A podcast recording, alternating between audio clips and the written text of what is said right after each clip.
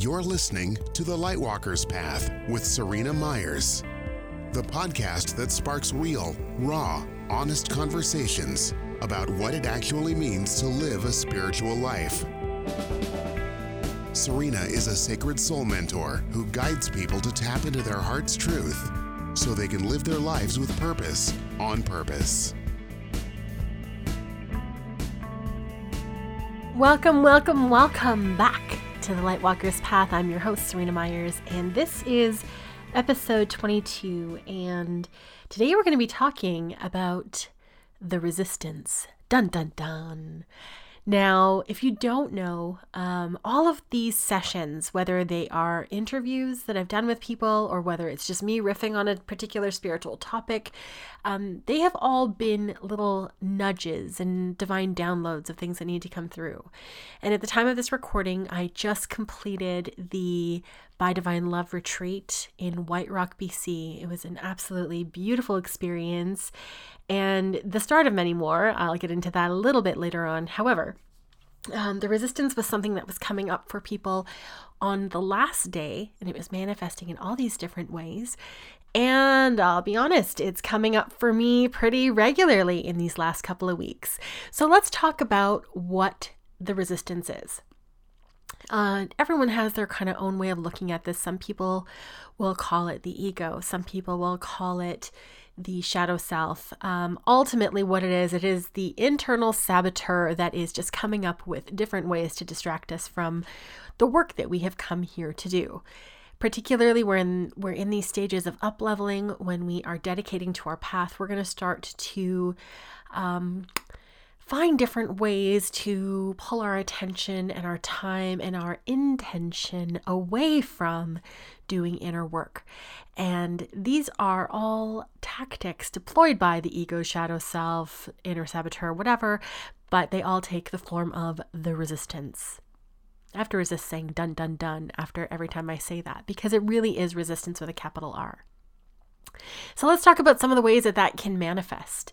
For some people, and a lot of people, procrastination is probably the biggest symptom of the resistance being in the driver's seat in your life. So, even though you've got this perfectly planned to do list, suddenly you find that you need to do the stuff that actually isn't near the top of the list. You start to get lost on social media. You start to clean your house. God, I wish that was my tactic, but it's not. There's so many different ways, and I find this even within myself. And some of the little tricks that I play on myself, well, I'll actually say, oh, well, this is, you know, this is what the energy is guiding me to do, or this is what is possible right now. But really, what it is, is that I have something that is on the other side of that task. Usually, something really heart expanding or something really soul expanding, and all the other parts of me that basically need to die or shrink in order to for that new thing to take place, they start to come up with all these different distraction techniques to be able to keep me from moving forward. So, procrastination, number one thing. Now, I do want to touch on procrastination in just one more little way. And this is where that discernment piece that I've talked about in past episodes really comes forward. Danielle LaPorte has this beautiful truth bomb that says procrastination is sometimes intuition, and it is. So, oftentimes we find that there are particular tasks that we are um, avoiding. And again, we'll do anything but that task. And Sometimes that is dun dun dun, the resistance, but sometimes that, that that's the part of us that is really unaligned to that task. Particularly when you're an entrepreneur, you'll find this in maybe it's like your accounting, like you just hate sitting down and doing your books, or maybe it's writing your social posts or something along those lines. And so those are the signs where we say, okay, great, where do I need to bring in support? If the thing that I am always avoiding is for me, I was a really big avoider with my taxes when I first started my business. It's a terrible thing to avoid as an entrepreneur, but ah, that was mine. And it was so much so that I had this immense anxiety. And so then I brought on a bookkeeper, and the bookkeeper was responsible for my monthly books. She submitted my um, government taxes on a quarterly basis, and then she filed my income tax at the end of the year, and I didn't even have to think about it. And the uh, investment that I spent in that was so little. Um, but I had really built it up to be this really big, scary thing. And really, it was me avoiding really taking charge of myself as a business owner and claiming my space. So, yeah, you will have those tasks that you're going to procrastinate with, and it's because they're just not what you want to do. They don't feel good, they're not aligned, and those are the areas that you need to call in some support with. In the case of my taxes, I guess it was both a combination of stuff I was resisting and stuff that um, I didn't like and didn't feel aligned to me. I'm not a numbers girl. So, really tune into that and really flex that discernment muscle so you can say, okay, great. Obviously, I'm resisting this. There's something in here for me. Am I resisting my growth or is this something I need support in?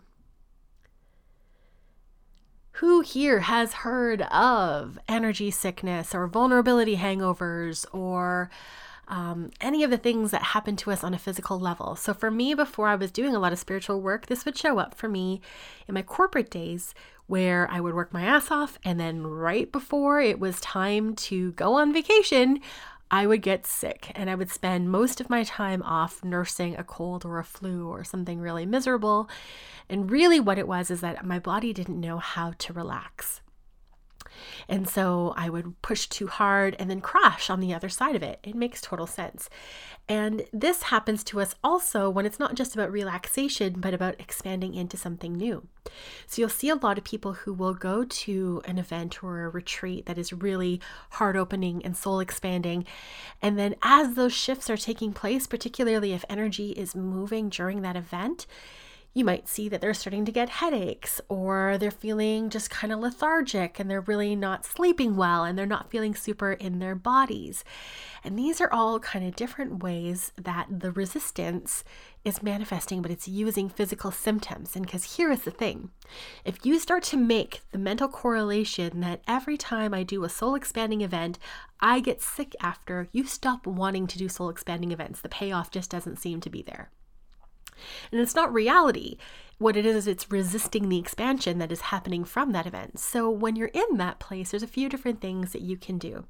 And I just wrote a blog post about this recently because I felt like it was super important. Um, there are things that actually it, you learn kind of by doing. And so if more people aren't having these conversations, no one's going to know people are suffering unnecessarily.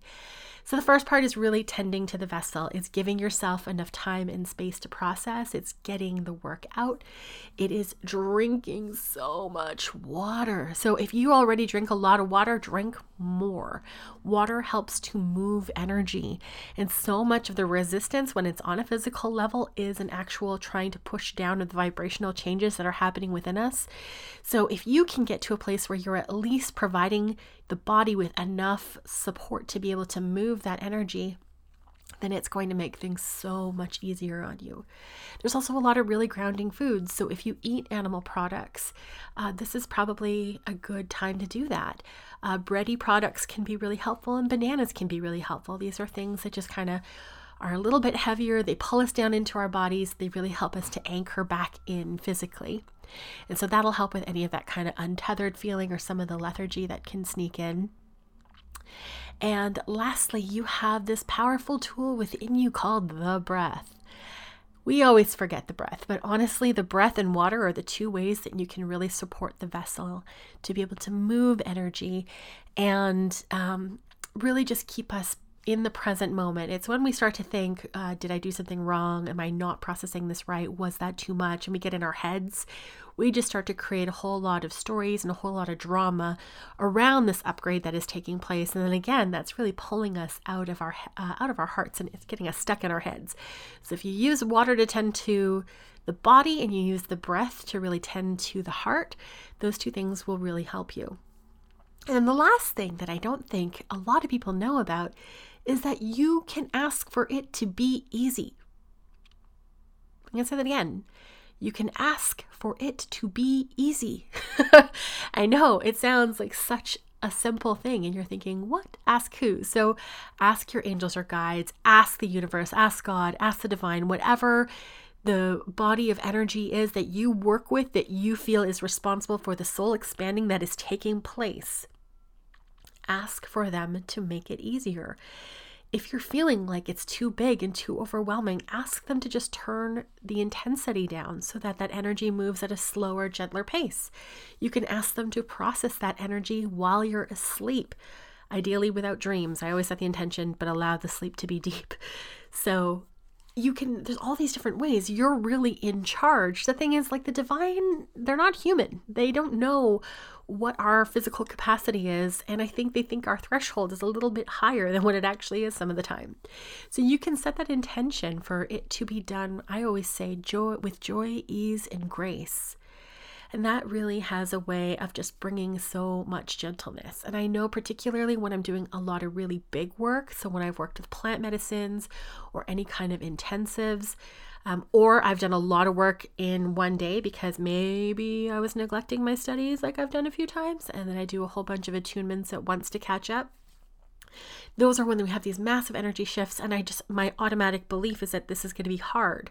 I have literally, and I'm not joking here, I have literally checked myself into the emergency room thinking that I'm having, you know, a heart condition or an anxiety problem, when in reality, what it is, is it's just a whole bunch of energy that is moving that I have not allowed to move with ease. It can be easy. You just have to set that intention and to believe that it's possible for you. I want to talk about one more thing on that level. Believe it is possible for you a lot of us, particularly with angel hearts and healer missions, we have worthiness issues. We have a lot to unpack. We have been told that we're different or that our work is out there. We have felt cast out and rejected. And a lot of us are carrying this wound, this otherness. This isn't truth per se, but it's the story that we've told ourselves. It's one that has really kind of stuck with us. So, when I talk about, you know, believe that this is easy for you, it also means addressing the parts of you that don't believe that you are worthy of things being easy. And this isn't just with navigating resistance, this is manifesting, this is um, calling anything beautiful in, this is um, money and like finding the right work and the right clients. It's all these different facets of our life. Ease is not something that is designated for the other, ease is possible for you right now. But you need to believe it and you need to claim it. So now you've got some tools for how to identify if you're in the resistance and what to do if you're there. The last thing I want to talk about is just what to do with the actual processing because all of the stuff I've been mentioning for the most part tends to be on the physical level that's what's going on and sometimes the mental level but there's also the emotional level we have now you know, done this work or been to this event and we're navigating the world with our hearts wide, wide, wide, wide open, what do we do so that we don't just clam up, so that we don't revert to our old ways of being? And there almost needs to be this sort of all the heart lessons need to integrate now into the head. And that just takes some time to process. For some people, they're audio processors. They literally need to talk to other people, to talk it out, to figure it out.